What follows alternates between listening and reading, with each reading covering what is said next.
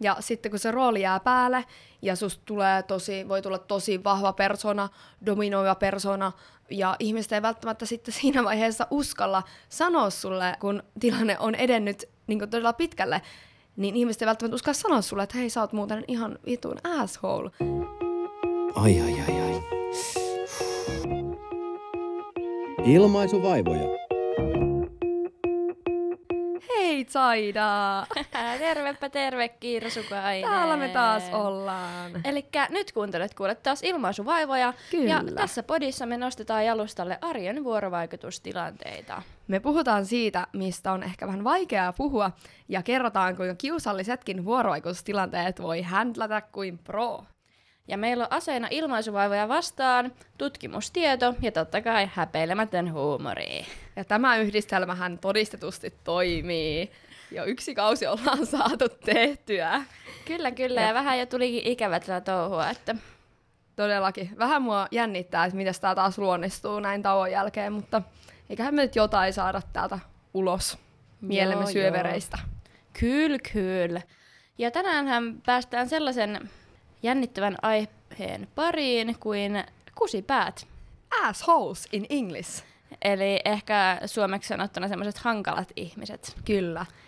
Mitä ylipäätään on hankalat ihmiset ja miten helkkarissa niiden kanssa sitten voi tulla toimeen? Vai pitääkö edes tulla? Tai oletko kenties jopa itse täysi kusipää? Mm. No, ehkä toisinaan on. Sitä voidaan käsitellä myöskin tässä jaksossa. Joo. Mutta Saida, mä haluaisin eka kysyä sulta, että millaisten ihmisten kanssa sun on vaikea tulla toimeen? Ketkä on sun näkökulmasta kusipäitä?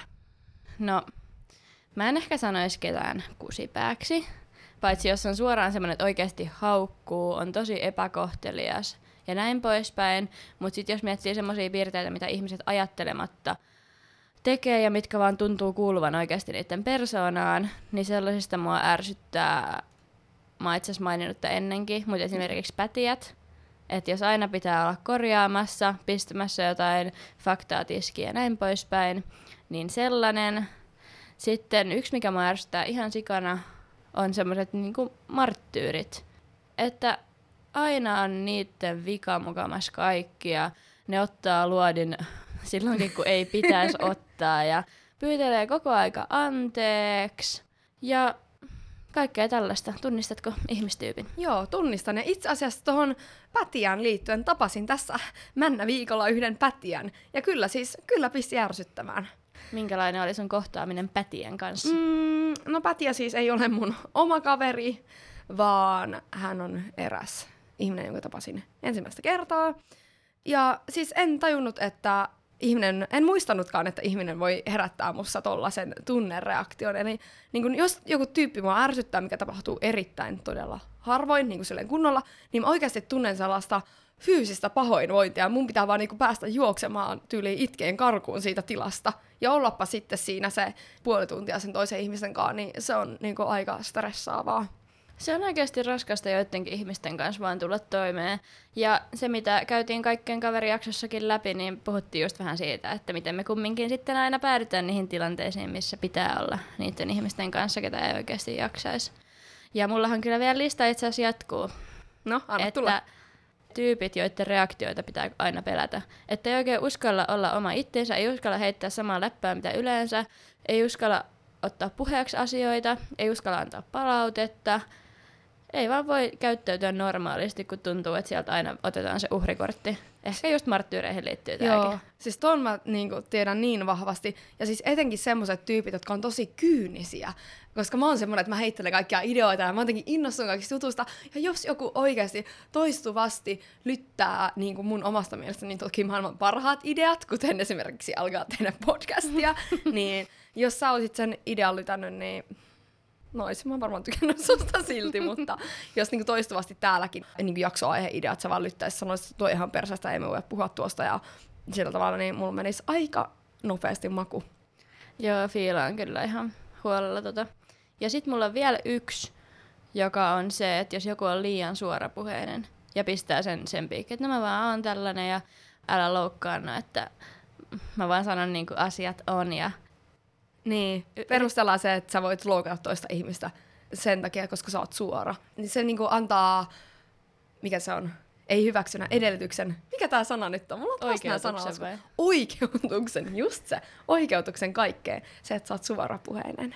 Mitäs sulla on listalla? No mun lista, ja itse asiassa mä oon aika samaa mieltä noista kaikista sun kusipäätyypeistä, mutta koska mähän vihaan kumminkin pu- puolia tästä koko ihmiskunnasta, niin mulla löytyy näitä vielä lisää. Eli siis ylimielisyys. Se on tosi paha. Tämä on minua kuohuttanut viime aikoina. Heristän täällä samaan aikaan myös nyrkkiä studiossa painottaakseni sanojani.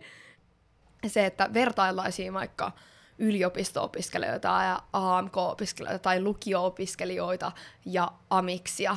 Tai se, että oikeasti, että ihan tosissaan joku lukio-opiskelija olisi silleen, että, että mä oon jotenkin parempi ja fiksumpi ja tämmöinen vaan sen sosiaalisen aseman takia, että toinen olisi arvokkaampi tai niin parempi ihminen sen takia, mikä on sosiaalinen asema, vaikka mun mielestä kaikki on tasavertaisia. Ja jos joku yrittää pistää itsensä millä tahansa verukkeella ylemmäs, niin se on mulle kyllä paha paikka.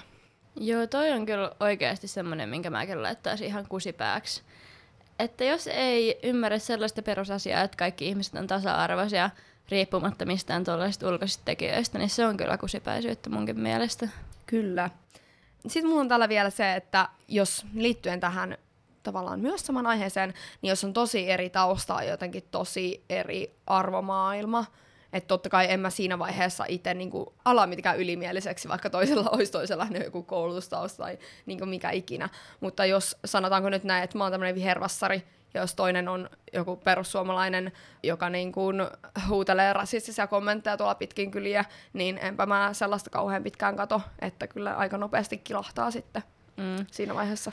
Ja toihan liittyy myöskin tuohon, mistä äsken puhuttiin, toi ihmisarvokin, että ei kenelläkään ole oikeutta olla rasisti, eikä voi laittaa sitä pelkästään tuommoisen vakaumuksensa tai jonkun mielipiteitteensä piikkiin. Että samaa mieltä, kusipäitä, kaikki tyynni. Kyllä. Sitten mulla on vielä tämmöinen hieman, hieman vakavampi, ihan niin kuin näin nyt olisi ollut vakavia, mutta aika omakohtainen aihe. Ja toivon, että nyt kyyneleet eivät ala tässä kohtaa valumaan.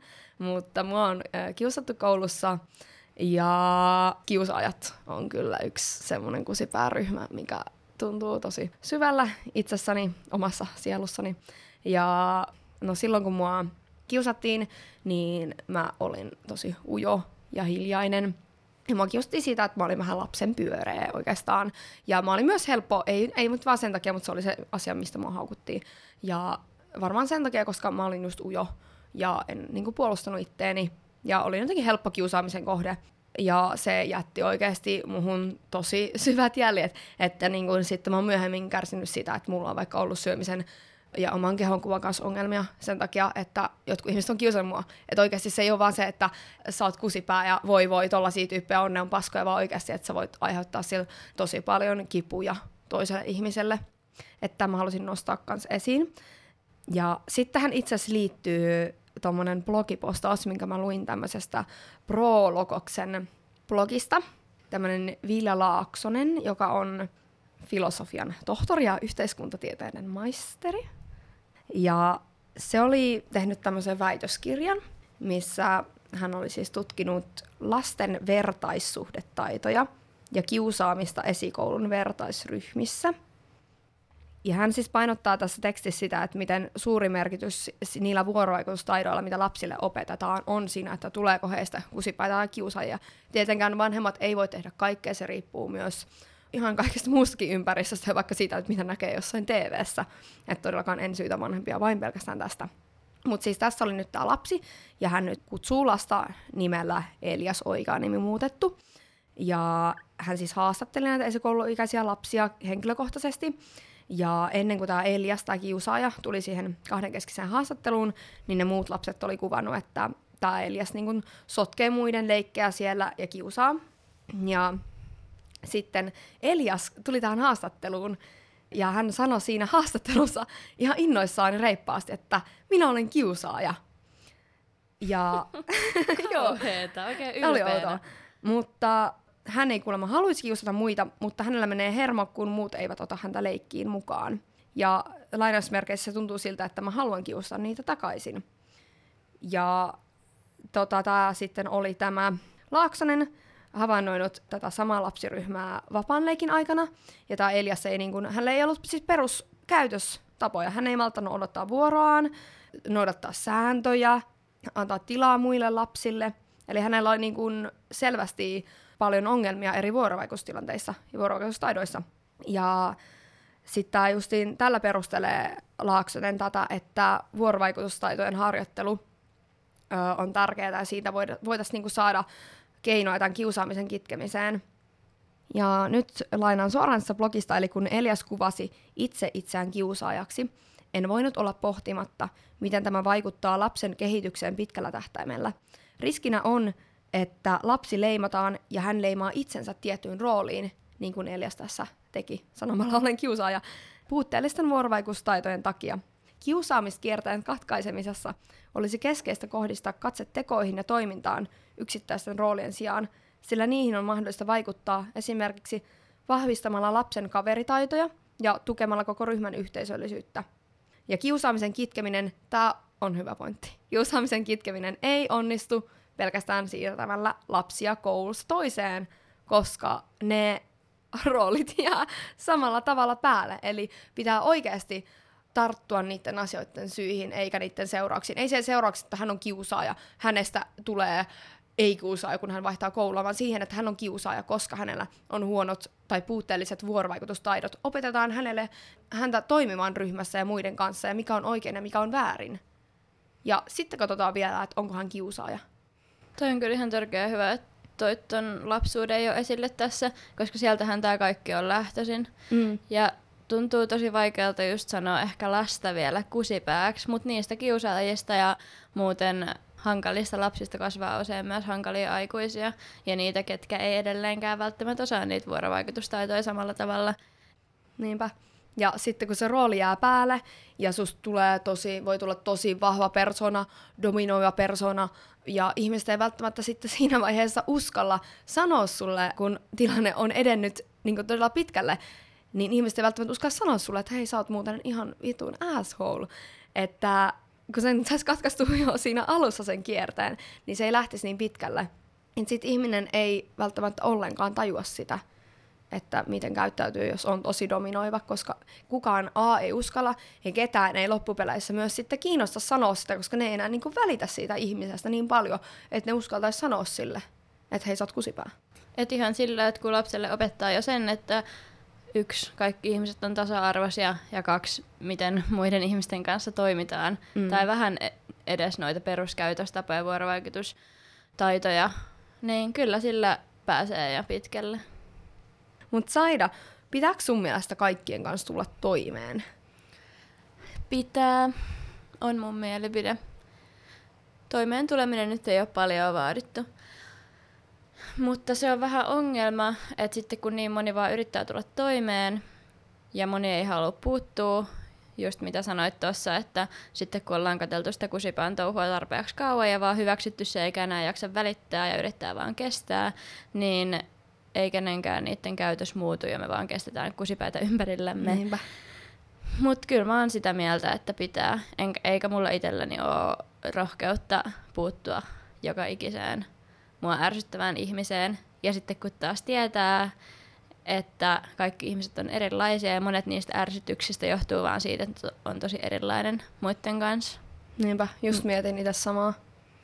Että tavallaan ennen kuin lähtee sanomaan, että toi on kusipää, niin pitää vähän miettiä, että no mistä tämä ajatus ylipäätänsä niin kuin tulee.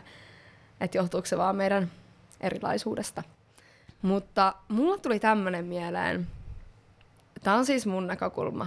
Voitte olla aivan eri mieltä asiasta, mutta halusin tuoda tämän kuitenkin esiin. Eli äh, monesti koulussa mulle on ainakin toitettu sitä, että pitää opetella olemaan vaikeiden ihmisten kanssa, koska niitä tulee pakostakin eteen työelämässä. Voi olla, että sä joudut työpaikalla olemaan jonkun kusipään kanssa, mutta niin kuin, mä, en, mä en hyväksy tätä, koska okei, okay, joo, kusipäitä tulee, joo, saattaa olla työelämässä, mutta niin kuin, miksi tätä lähestytään tämän kautta? Miksi ei sitä lähestytä sen kautta, että, että nähkää kaikkien ihmisen hyvät puolet, muut voi olla erilaisia, ja etsikää ympärille ihmisiä, joiden kanssa tulette toimeen. Et miksi on se, että kusipäitä tulee pakostakin, että niin kaikki olettaa, että niitä on tai kuin kaikki olettaa, että työelämässä tulee sun eteen kusipäitä ja sun pitää hengata niiden kanssa. Mutta sä voi ajatella, että mä haluan löytää itteni ympärille sellaisia ihmisiä, jotka tukee ja kannustaa mua. No, ihan kiva ajatus. Mutta en kyllä pysty täysin hyväksymään, koska ei mun lähipiirissä ole kusipäitä niissä, ketkä mä oon itse valinnut. Mutta jos mä tuun työpaikkaan, kenestä mistä mä en tunne entuudestaan ketään, ja siellä on entuudestaan joku kusipää, niin miten sitten... Jos sun lähtökohtainen ajatus on se, että siellä on kusipää, niin totta kai sä näet paljon herkemmin, että ai niin joo, toi, toi on toi työpaikan kusipää.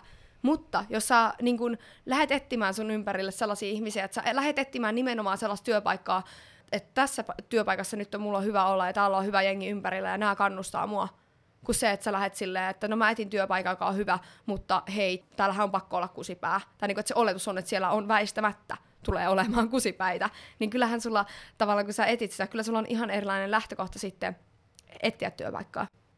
Niin, no, mutta en mä ainakaan nähnyt mun työkavereita ennen kuin mä oon jo käynyt työhaastattelussa kivojen pomojen luona, sitten allekirjoittanut sopimuksen, aloittanut työt ja sitten vasta törmännyt mun työkavereihin. Niin, no se on kyllä hyvä pointti. Mm. Mutta pitäisikö se olla eri tavalla? Pitäisikö kiva. sun saada tutustua työkavereihin? Olisiko se niinku jotain uutta, koska muutenkin maailma on menossa siihen suuntaan, että on yhä enemmän yrittäjyyttä ja kaikkea sellaista ö, on paljon näitä coworking spaceja, missä mekin ollaan vierailtu, ollaan jaettu myös tänne meidän podin instatilille, joka löytyy muuten osoitteesta Ilmaisuvajoja podcast.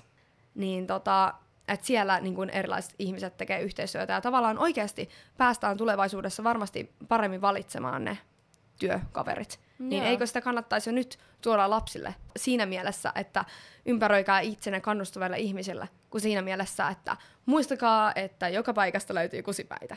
Joo, se on kyllä kiva, kun noissa yhteiskäyttötiloissa on sellaisia avoimien ovien päiviä, niin kannatan Joo, ideaa. Kannattaa käydä tsekkaamassa sellaisia. Ehkä mä oon ajatuksessani vain edellä muuta maailmaa. ja sitten semmoinenkin pointti on, mitä tuossa alussa jo vilautin, että mitä jos sä ootkin se kusipää, etkä tajua sitä. Että jos sä oot se, joka ärsyttää ihmisiä porukoissa, niin mistä sen voisi tietää? Tiedät sä, Kirsi? Öö, no siihen liittyy omat viestintätaidot, se oma kuva itsestä viestijänä, että oikeastaan me ollaan puhuttu aikaisemminkin kognitiivisesta kompleksisuudesta, eli siitä, että osaa arvioida muiden reaktioita ja tarkkailla muiden reaktioita ja sen pohjalta suhteuttaa omaa viestintänsä siihen, niin oikeasti tarkkailee muiden reaktioita siihen omaan käyttäytymiseen ja yrittää aistia sitä ilmapiiriä, minkä herättää. Että jos toistuvasti huomaa, että tässä on joku kireä ilmapiiri, niin voi alkaa miettimään, että tota, niin, että onkohan tässä jotain, ja sitten vaikka itse kysyy. Jos on suorasanainen, niin sitten voi itse kysyä. Joo, Ylen haastattelussa ainakin tämmöinen psykologi kuin Visa Nevalainen oli herättänyt sellaisia kysymyksiä, että lähteekö sun elämästä ihmiset yleensä nopeasti, että huomaat sä, että sulla ei oikein ole pysyvää kaveripiiriä, että tuntuuko koko aika, että ihmiset vaan tulee ja menee sun elämästä, niin se on vähän sellainen merkki, että jos vastaus on kyllä, niin tai tuntuu, että kauheasti vaihtuvuutta on, niin silloin ehkä kannattaa katsoa peiliä ja miettiä, että missä hän on syy. Nyt olisi ehkä hyvä aika sitten mennä siihen ihmisten erilaisuuteen, että miten sitä oikeasti voi käsitellä, että joku ihminen on tosi paljon erilainen kuin sinä, tai tosi paljon samanlainen kuin sinä, molemmat voi olla tietyssä mielessä ongelma porukassa, niin mä tuolla meidän Instagramissa jo yksi päivä mainitsinkin tuosta Idiotit ympärilläni kirjasta, Tuomas Erikssonin kirjasta, joka on ollut tosi isossa suosiossa pitkään jo. Ja mä luin sitä nyt ensimmäistä kertaa ihan tässä lähiaikoina, ja sen perusidea on siis se, että ihmisen persoonallisuus on joko punainen, keltainen, vihreä tai sininen. Ja kaikilla näillä persoonallisuuspiirteillä on sitten omat ominaisuutensa, mikä on heille tyypillistä. Ja ne on aseteltu sellaiseen nelikenttään, jossa sitten aina jotkut värit on vastakkain toistensa kanssa. Ja sun on tosi vaikea tulla toimeen sen värin kanssa, mikä on täysin vastakkaisella puolella sitä nelikenttää kuin mitä sä oot. Et esimerkiksi mä itse koen olevani keltainen väriltäni aika pitkälti, vähän vihreän piirteillä. Ja keltainen on siis semmoinen tyyppi, joka on just tosi ekstrovertti, innostuu helposti, mutta on tosi semmoinen huithabeli, ehkä vähän keskittymiskyky huono ja tämän tyyppistä. Ja sitten sininen, joka on just sen nelikentän vastakkaisessa päässä, niin on tosi analyyttinen, tarkka, tarvii perusteellista taustatyötä, ei lähde mihinkään mukaan hetken mielijohteesta, vaan tarvii oikeasta taustaa tosi paljon. Niin ei mikään ihme, että keltaisen ihmisen on tosi vaikea tulla toimeen sen sinisen kanssa, koska ne toimintatavat on niin erilaiset. Ja sitten punainen taas on semmoinen, joka on tosi nopeatempoinen, haluaa aina tehdä päätökset, olla yleensä johtohahmossa, öö, on ehkä tosi suorasanainen, mikä ärsyttää sitten taas vihreätä, joka on sitä vastapäätä, ja vihreä on sellainen, mitä suurin osa ihmisistä ehkä on. Eli semmoinen, että... Oikeesti? Joo, se on tosi yleinen persoonallisuuspiirre. Joo, jatka vaan. Eli vihreät on sellaisia tosi tasaisia, ystävällisiä, ottaa muut huomioon, pitää itsensä tiimipelaajana, ei kauheasti nosta itsensä esille, mutta on kuitenkin semmoinen tosi tasainen, luotettava, mukava, kaikkea tätä.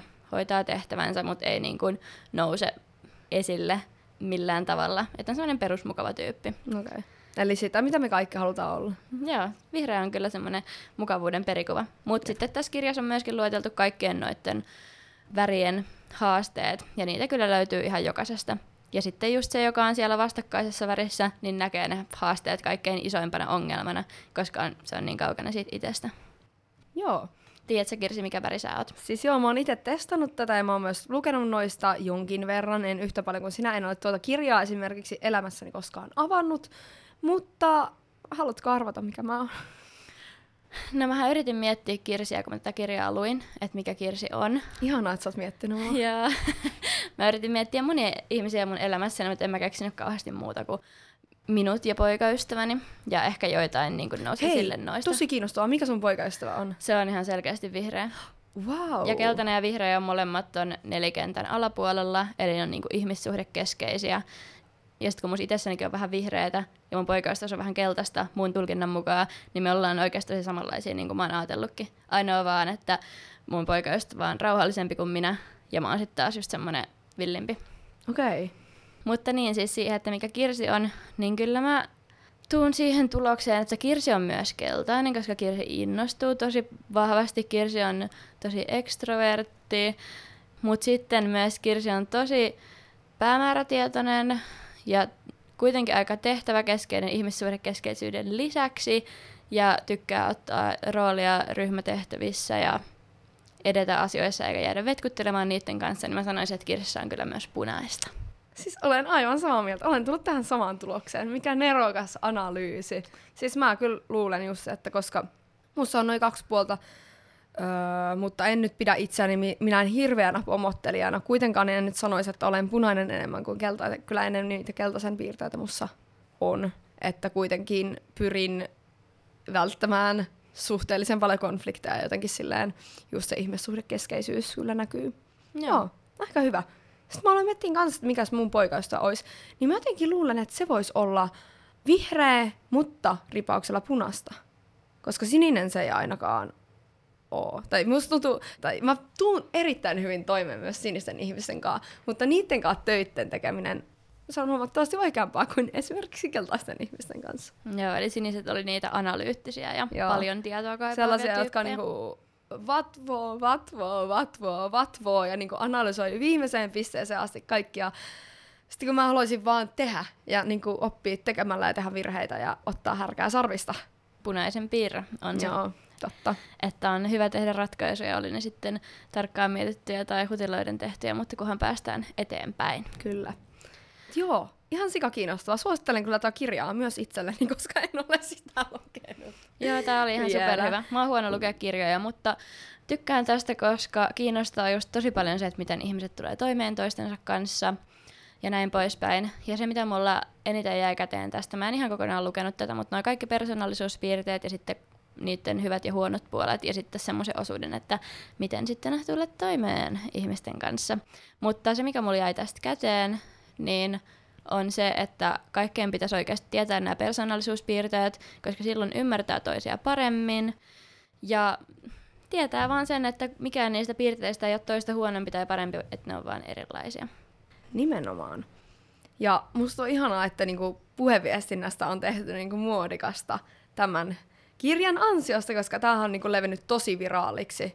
Ja oot varmasti jossain sattunut näkemään ton kannen. Ei valkoinen kansi, missä on punainen, keltainen, sininen ja vihreä ihminen tuossa kannessa seisoo, tai ihmishahmo. Miksiköhän toi sininen tyyppi däbbää tässä kannessa? Koska mun käsityksen mukaan sinistä ei ollut niitä kaikkein räväkämpiä, mutta no, joo. En tiedä, kuvittaja ei vissiin ihan sit lukenut tätä kirjaa. Mutta se, että miten sitten tulla toimeen kaikkeen kanssa. Niin. Miten händlätään nämä kusipäät? Niin. Mitäs Kirsi sanot? Lähden taas tästä ymmärryksestä, mistä monesti lähden. Eli mun mielestä tärkeintä on se pohjaymmärrys siitä, että kaikki tulee erilaisista taustoista sekä geneettisistä, koska geenitkin vaikuttaa persoonallisuuteen, että kulttuurisista, että perhetaustoista. Ja se tarkoittaa sitä, että eihän kaikki tietenkään sitten voi olla samanlaisia ihan siitä geenitasosta lähtien. Että ei ole samanlainen vaikka oman sisaruksenkaan kanssa. Ja sitten toinkin jo esiin tuossa ton kognitiivisen kompleksisuuden, eli kyvyn arvioida saamaansa tietoa ja toimia sen perusteella, niin kognitiivisesti kompleksinen ihminen siis pystyy argumentoimaan monimutkaisesti ja ymmärtää toisten tunteet ja uskomukset ja hyödyntää niitä viestinnässä. Ja hän myös kysyy ja tarjoaa objektiivista tietoa enemmän ja ei oleta toisen ajattelevan tietyllä tavalla, niin vaikka ei olisikaan niin hirveän kognitiivisesti kompleksinen, niin sitä hän voi opetella ja esimerkiksi kysyä asioita enemmän ja varmistella sitä, jos ei pysty tulkitsemaan niin hyvin tilannetta, niin varmistella vähän sitä tilannetta kysymällä, koska sillähän se selviää. Ja se, että ei oleta toisten ajattelevan tietyllä tavalla. Kysy, niin, älä oleta. Nimenomaan. Meidän klassikkoteesimme.